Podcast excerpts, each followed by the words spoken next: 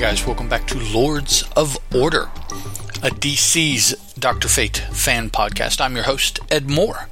If you want to leave feedback, you can leave comments on the website, bigtimenoise.com slash Dr. Fate. You can email the show at drfatefanpodcast at gmail.com. You can tweet the show at Teal, T-E-A-L Productions. And Lords of Order has Facebook and Google Plus pages where the episodes are posted. You can comment on those. Today's story comes from the 1940 volume of All Star Comics, issue 15, cover dated February March 1943, and named the uh, the man who created images. Now I'll give you guys a second if you want to pick up your All Star Comics archive number four to flip along as I move through the story. All right, otherwise, we have a story that features Hawkman, Dr. Midnight, Starman, Atom, Sandman, Johnny Thunder, Spectre, Dr. Fate, and Wonder Woman. Now, all of the male members are part of this tale via personal letters that they wrote to Wonder Woman, and I'll I'll let you guys know why here in a minute. Uh, so the only until the very end, the only active person in the story is Wonder Woman, and all the female counterparts to the Justice Battalion, all of the girlfriends. I think at this point, I don't believe anybody's married yet. But what happens is well, first, the narrator tells us for the first time in their glorious crime cracking careers, the members of the Justice Society of America miss a meeting. All of them now. Scattered on their council table are written apologies and excuses to their Secretary Wonder Woman. What is behind this universal desertion? This isn't like the Justice Society. There must be a mighty good reason, eight mighty good reasons, why they didn't come. Let's see what they are. After we call the roll and mark each member absent. And the members are, as I indicated a little early. Kind of jumped the gun with that, sorry. So Wonder Woman comes into the meeting uh, a little bit ahead of time. She's uh, apparently the first one there and looks at the conference table and sees a stack of letters. So she picks one up and opens it and reads it, picks another one up, reads it, picks another one up and reads it, and realizes that all of the members of the Justice Battalion have uh, signed in, called in absent for the meeting. Uh, they're not even going to be available on the bridge. Uh, sorry, that's a little business telephone humor for those that might get it. Um, she decides that uh, she she does have an idea, so she runs around and starts rounding up all of the girlfriends of the battalion members that are missing, collects them all together there in the meeting room and tells them that having read all of the letters, I think that's the only information that she has gathered. She has put together who is behind the overall plot that the boys each are a victim of in, in their own story as we go through. So, what she wants to do is she wants to gather the girlfriends and go get the bad guy themselves to show the boys that, hey, the girls can do it too. And to help them, which is kind of amusing, show that the girls can do it too, Wonder Woman hands out costumes that mimic the boyfriends of each of the individual girlfriends. So, uh, Sandman's girlfriend gets a uniform like him. Shiera gets a Hawk Girl uniform. Uh, Doctor Fate, Spectre, Hourman, they they all all the girlfriends get costumes mimicking uh, almost exactly the boyfriends. So, in order to show the boys that the girls can do it, Wonder Woman decides the best way to do it is for all the girls to go dressed as the boyfriends. Yeah, struck me as kind of odd too. But oh, okay, this this is the golden age. I, I didn't, I wasn't then. Um, I certainly didn't have a girlfriend then, right, Terry? Yeah, okay. So I'm not exactly sure about that train of thought, but okay. Then, as they rush out, they go down to a car. They all gather into the car, kind of like clowns, you know. Uh, Wonder Woman gets behind the car and says, Get in the cars, girl. Excuse me.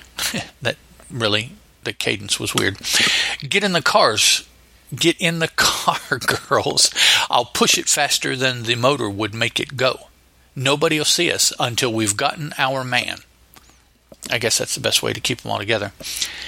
Uh, up in the council room, a stray uh, draft of wind blows the letters, scattering them, and as they flip up into the air, that sets the scene for the individual stories because each story begins with us being able to read a portion of the letter as it was written by that male hero to Wonder Woman uh, asking for an excused absence from the meeting, basically.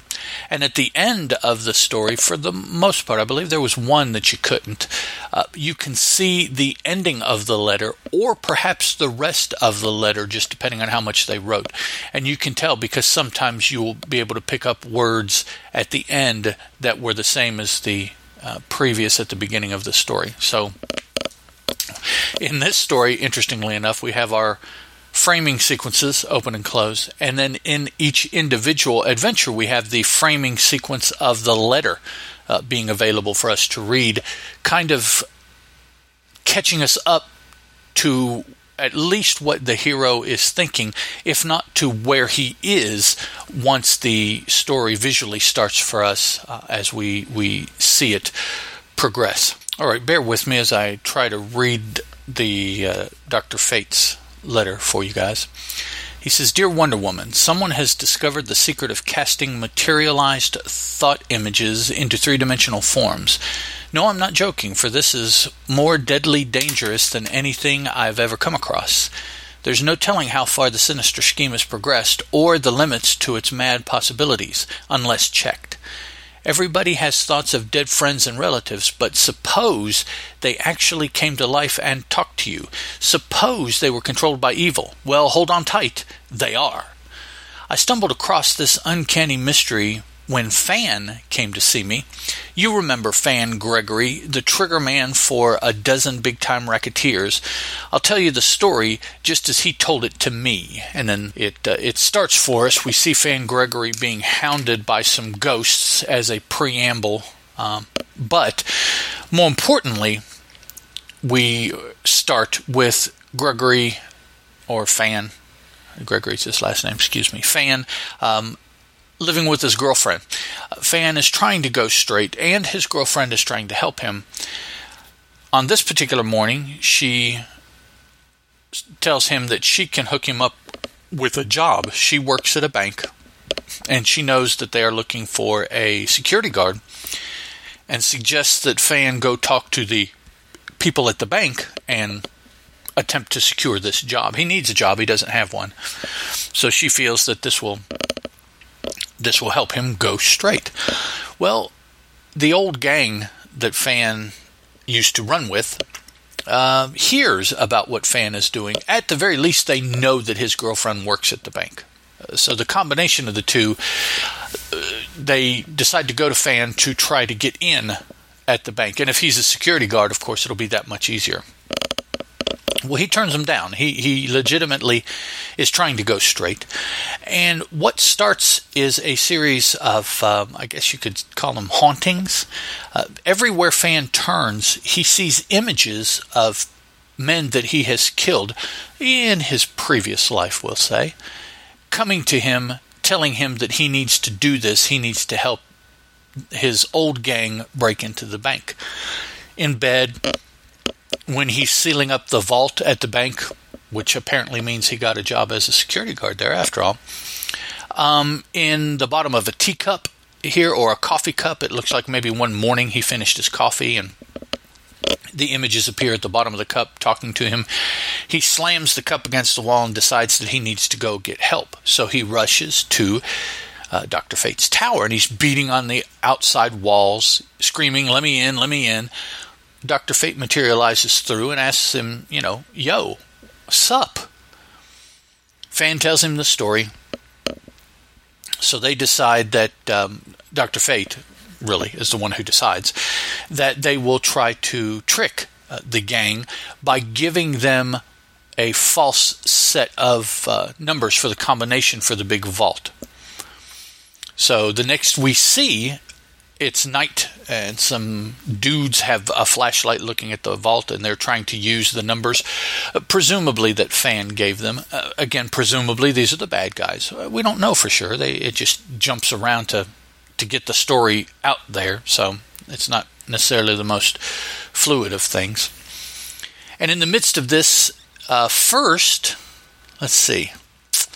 First, the scene is lit, and Dr. Fate grabs one of the dudes to start pounding on him. Well, once the pounding commences, the room is dark, and all we see is the flashlight and the men um, in in muted colors, like in shadows.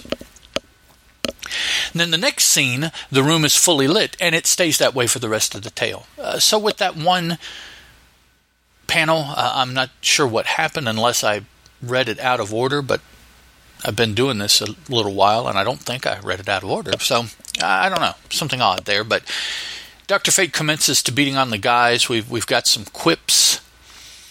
Um, please let me go. I just remembered I got a nutter appointment. A N U D D E R, a nutter. Um, Dr. Fate says, So have I with whoever is behind all these monkey shines.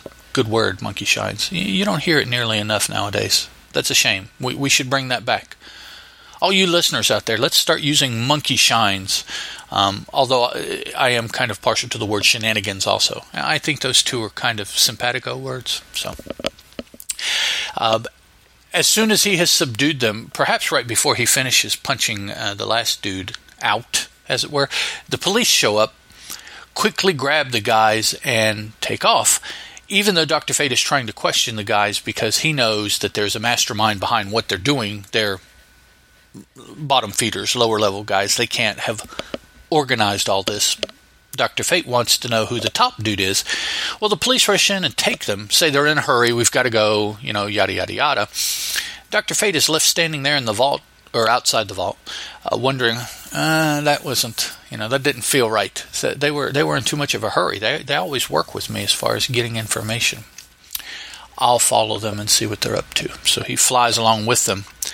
And as the squad car is um, driving to whatever its destination is, the scene starts to change. The escort and backup that was with the car disappears. The car changes from a police car to a regular sedan.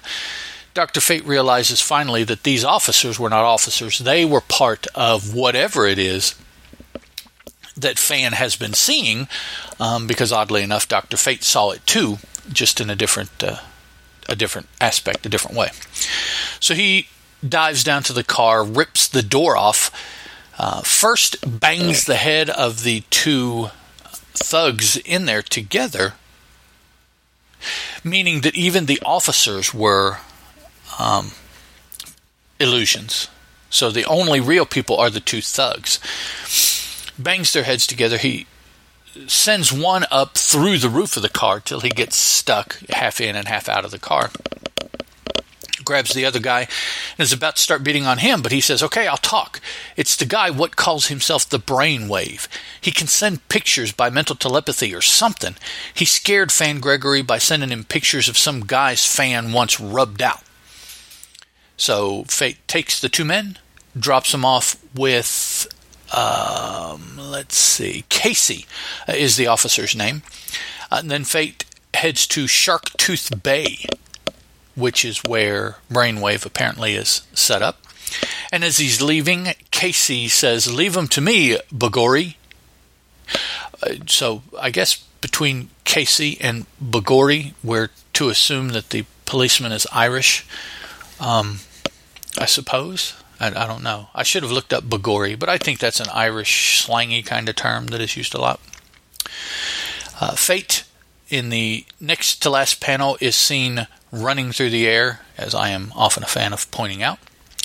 And the final is the last part of his letter that says, So I'm out to see this brainwave whose powers are so tremendous he could easily rule the world with gigantic armies created from his own brain unless I stop him.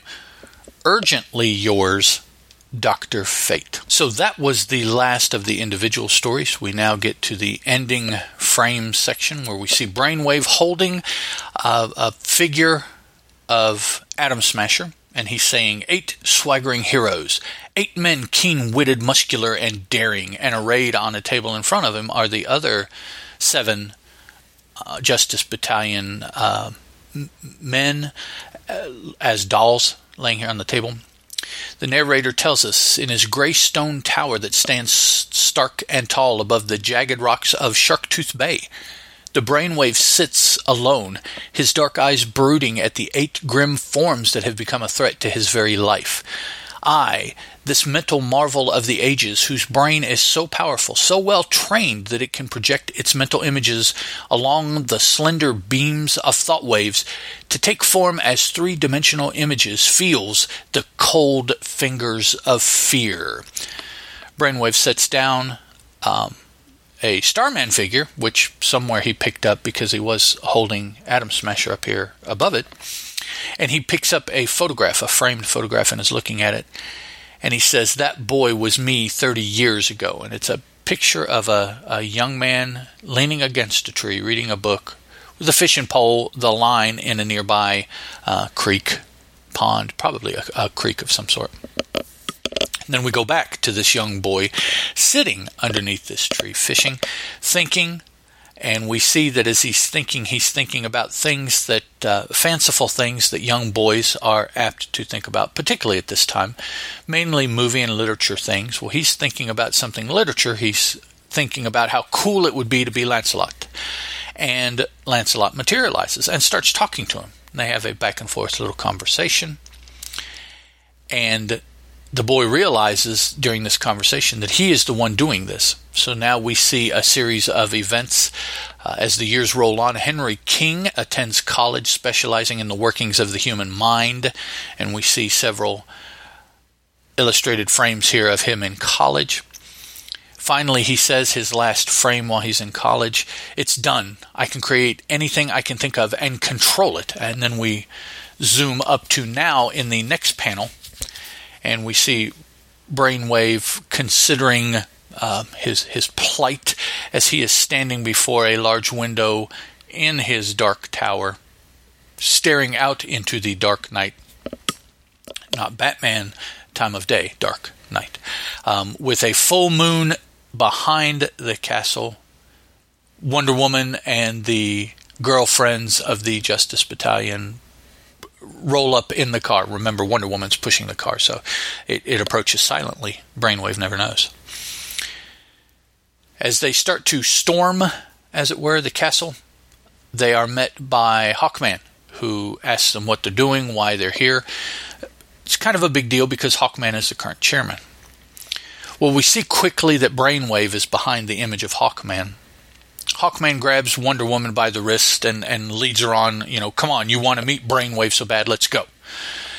Then we see several panels of all of the girlfriends of the Justice Battalion being led to a prison cell by their Justice Battalion boyfriends.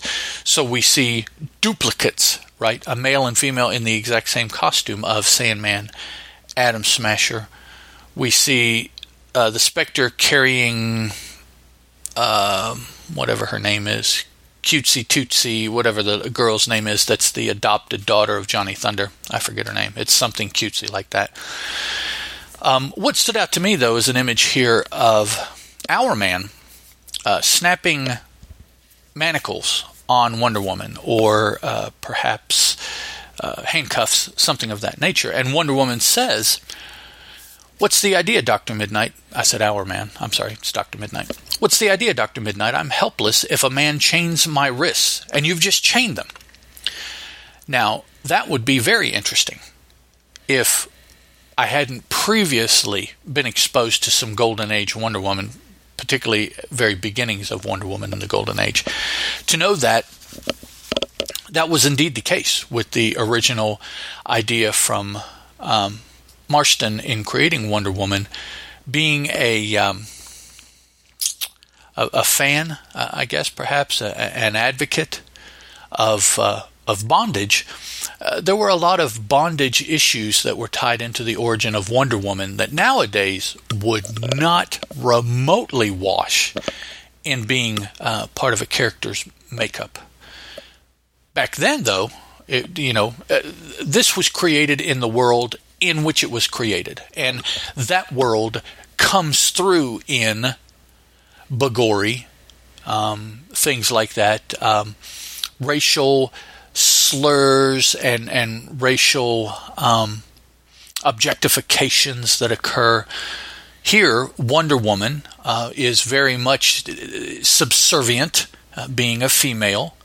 Um, and to signify that, all you have to do to get her utter subservience uh, is to chain her wrists together, manacle her wrists, um, something like that. So that's that's an interesting aspect of Wonder Woman that you certainly don't see played on now. Uh, I think, in my recollection, ever. Um, I've been reading, keeping up with the past mm, couple iterations of Wonder Woman. I'm a little behind the current one, and that's not, yeah, uh, no, it's not done now. So, so every all the all the female all the girlfriends, I should say, are uh, in a cage here together, and Brainwave comes to visit them. And they exchange pleasantries, of course. Wonder Woman uh, is the leader of this group, so she is speaking for the group. Brainwave is speaking for Brainwave, and they go back and forth a little bit. Outside, though, we see the male members of the Justice Battalion have all arrived and are charging the castle, tower, fortress, hideout, whatever you want to call it, all at the same time. Um, Hawkman and Spectre break in through a window to the room where Brainwave is. Atom Smasher, Starman, and Sandman break through a doorway into where uh, the same room, opposite sides of the room, right, trying to pin him. The cell where the women are, though, is rigged with a booby, well, not with a booby trap, but with a, uh, a, a gas trap, and Brainwave triggers it. Slowly but surely, they start to suffocate the women, and ultimately, Wonder Woman pushes a huge section of the wall, saying, I'm beginning to work up a beautiful mad at that brainwave fellow. Interesting verbiage in my mind, but okay. Uh, so the women get out. So now, you know, Brainwave is surrounded by all the men on two sides, the women on a third side, and the only side he has to escape is the window in the room. So he rushes out the window, screaming, Stay away, stay away, help me, I'm falling. And as he's falling ah, down a, a wall, which oddly enough here is drawn like a, a, tower, like he's fallen fallen off the top of a tower. But in previous illustrations, it was a it was a wall, like a big castle wall with a big window. So I don't know which it is at this point. Anyways, as he's falling, Hawkman and uh, Shiera, his girlfriend, dressed as Hawk Girl, but not Hawk Girl because I don't think Hawk Girl exists yet. So, Hawkman and his girlfriend watch, uh, talk back and forth as Dude falls to his death. Um, interesting, they should pick two of the heroes that can fly, or, or one of the heroes, I should say, I'm sorry, one of the heroes that can fly uh, as being just an observer to this man plummeting to his death. So, you know, I guess, I, I, I don't know. And the final panel is a humor panel uh, yeah, and I still think so, just on general principles, she says, referring to um, Shiera saying in the previous panel, You're telling us, wow, you'll never know what we girls were thinking about you boys a little while ago. Um, and Johnny here says, Now Peachy Pet. So that's, so I guess her name is Peachy, and Pet must be his pet name for her. So Peachy Pet, uh, like I said, it was some goofy name when I referred to her before. I, I've never read Johnny Thunder's Adventures, and I don't think I will. Probably they're a little too um, humorous, golden agey for me. If that makes any sense, I, I'm not not too big on that kind of humor. I, I, just I don't find it funny. So, anyways, so there we go. Oh, I forgot some creator information here for you guys. Sorry about that. The um, framing sequences of the Wonder Woman letters girlfriends getting the costumes and then the everyone congregating at brainwave section of the stories was scripted by gardner fox penciled by joe gallagher and inked by joe gallagher. The dr fate individual story was scripted by gardner fox penciled and inked by howard sherman. And then uh, for those of you that this may be your first episode. Each of the other male heroes had an individual story of some four to six pages. So that's what they do. Opening sequence, individual missions by each of the heroes, closing sequence that ties everything together, including the story itself. So that's everything from All Star Comics issue 15, guys. That uh, well, that I'm interested in, anyways. Um, next time out will be the Doctor Fate story from More Fun Comics issue 89, as uh, I will be reading it in the archive editions the Golden Age Dr. Fate Archives Volume 1. Uh, for those of you that may want to read along, that is approximately page 310, I believe, where that story starts. We'll pick up there next time with episode 93 of Lords of Order. Thanks for listening. Lords of Order is a Teal production, and as such is licensed under a Creative Commons Attribution, Non Commercial, Non Derivative 3.0 Unported License.